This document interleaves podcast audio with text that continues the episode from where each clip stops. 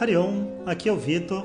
Interrompemos a nossa programação diária dos áudios do curso online grátis de emoções porque o professor Jonas Mazetti está neste momento fazendo o caminho de Santiago de Compostela com um grupo de 50 alunos. E ele está nos enviando os áudios com o diário da viagem. Vamos ao áudio de número 2.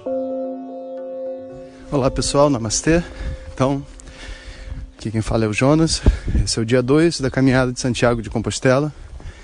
Acabei de terminar meu japa e estou aqui no grupo da frente novamente, abrindo os caminhos e indo em direção à nossa próxima cidade. Nesse primeiro grupo temos Poliane, Sandrinho, Isadora e mais alguns outros amigos. Sandrinho não para de falar, como sempre, mas isso faz parte do pacote e deixa a viagem mais animada. Mas quando ele está fazendo mantra, ele não fala, graças a Deus. A gente agora terminou o primeiro dia, que foi assim um desafio para muita gente. Uma pessoa só que teve que pegar a ajuda do carro no final e que bom que fez, porque isso também faz parte, né? A gente se machuca, a gente se cansa. Alguns outros ficaram bem machucados na sola dos pés com bolhas. E o tratamento para bolha vocês sabem qual é, né?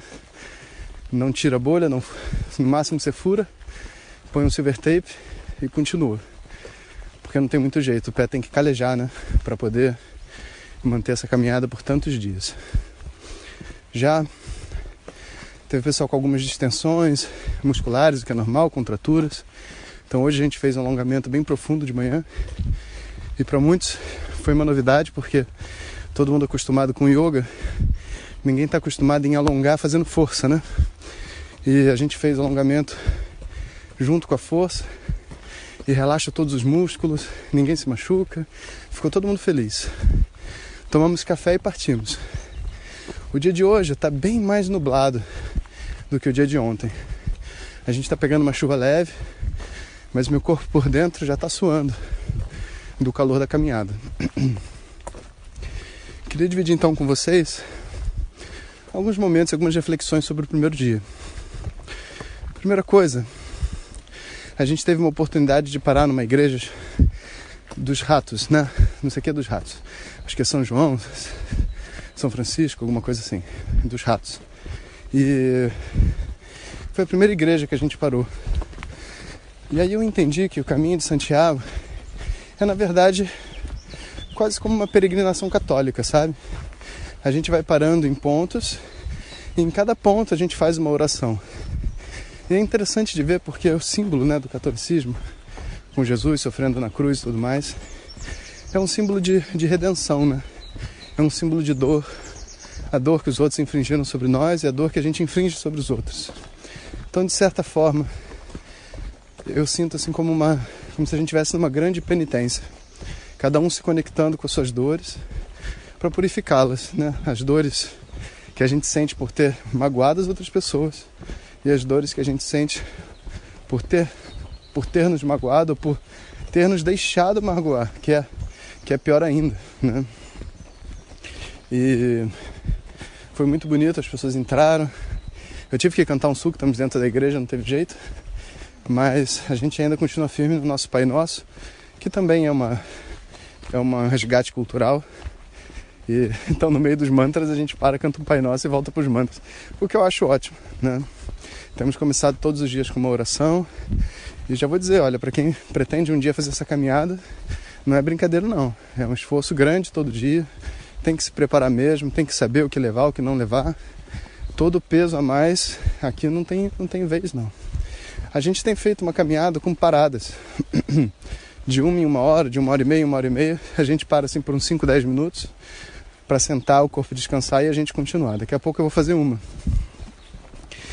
E continuando, quando eu estava sentado dentro da igreja, né, eu vi assim que existe um, um significado muito bonito por detrás do catolicismo, sabe? Eu acho que depois de estudar Vedanta esse tempo todo, essa religião ganhou um novo significado para mim.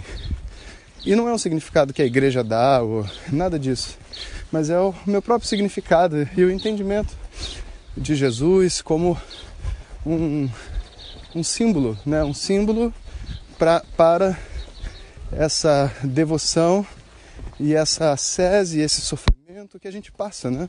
Que também faz parte daquilo que é Deus, né?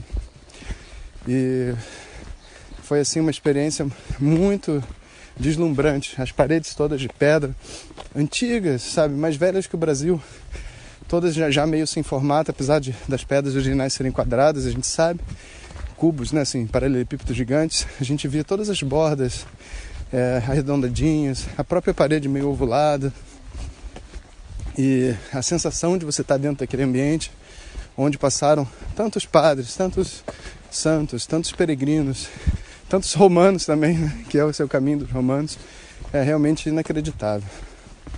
E a gente dessa igreja foi passando em vários outros lugares e na medida que a gente foi indo, dava para sentir nas pessoas à minha volta. Eu não sei se elas mesmas sentiram. Agora está passando um carro. A maior parte do percurso é na terra, mas de vez em quando a gente passa por uma estrada. E dava para sentir como que o caminho estava tocando cada um. As pessoas estavam se abrindo e refletindo, né, sobre si mesmas, que é no final o propósito do caminho. Claro que os egos e tudo mais, principalmente quando chega no hotel, todo mundo tem alguma coisa a dizer, né? Mas é, isso foi só o primeiro dia. Tenho certeza que essa viagem vai ser uma transformação para muita gente, sabe? Quando a gente traz para a nossa vida esse, essa visão né, de uma peregrinação, essa visão de que é simplesmente um caminhar, né? Tudo fica, sabe, tão mais vivo, tão mais bonito. E foi interessante que eu dei uma aula sobre o capítulo 8 da Gita, e nessa aula eu estava explicando como que faz parte né, da, da vida como um ser humano a gente contribuir para o mundo, contribuir para as pessoas, para a natureza, para o planeta, para o universo, né? E essa, essa é a energia no qual a criação foi estruturada. E foi muito interessante que quando a gente foi assistir a, a missa dos peregrinos, logo na primeira cidade, tem uma missa com uma benção bom dia, com uma benção especial para os peregrinos. E a, lá eles tinham, tinha uma parábola, né? E a parábola dizia assim que você Deus deu um vinhedo, quer dizer, Deus não, né? Um Senhor deu um vinhedo para alguém, para essa pessoa cultivar. Depois de tanto tempo, eles mandaram uma primeira pessoa ir lá para buscar o que foi cultivado. E os donos do vinhedo, com medo da ameaça, né? Ficaram nervosos, bateram no cara e mataram o cara. Aí mandaram uma segunda pessoa. E funcionário por funcionário ele foi mandando, que é, ou era espancado ou morria. Até que não sobrou mais funcionário nenhum. Ele mandou o próprio filho. Né, lá falou, olha, né, que, que eu preciso do, do retorno desse vinhedo, né? E aí mataram o filho do cara também, falou, vamos ficar com a herança. E acabou a parábola. É uma parábola meio esquisita, né? Mas quando você vê a explicação, ela, ela é interessante, né? Que ele diz assim, esse vinhedo é, é a nossa vida, né? E interessante que na, no capítulo 13 da Gita, né? ele chama né, o, o corpo de kshetra, de campo, né? Esse é o nosso campo. Claro que na Gita a gente está falando de, do campo de divisão, do campo de percepção, né? Mas ainda assim tem uma conexão, né? Esse é o nosso campo. E agora o que, que você vai fazer com ele? Várias pessoas são enviadas para você. E essas pessoas são todas enviadas para receber de você aquilo que você pode oferecer a elas seja um carinho, seja uma atenção, seja recursos, seja uma, uma orientação. O que, que você tem para oferecer para as pessoas que chegam até você, né? E, e a parábola então vai, vão chegando várias pessoas e todo mundo é negado. Até que chega um momento que vai o filho, né? O filho, eu acho que no catolicismo deve ser tipo assim, ah, enviamos o próprio Jesus, filho de Deus, né? E ele e mataram ele, né? Fazendo uma alusão aí ao, ao que foi feito com, com Jesus na cruz. Mas se a gente parar para pensar, né, aquilo que existe de mais especial em Deus, né, é o próprio amor, é o, essa conexão com algo maior.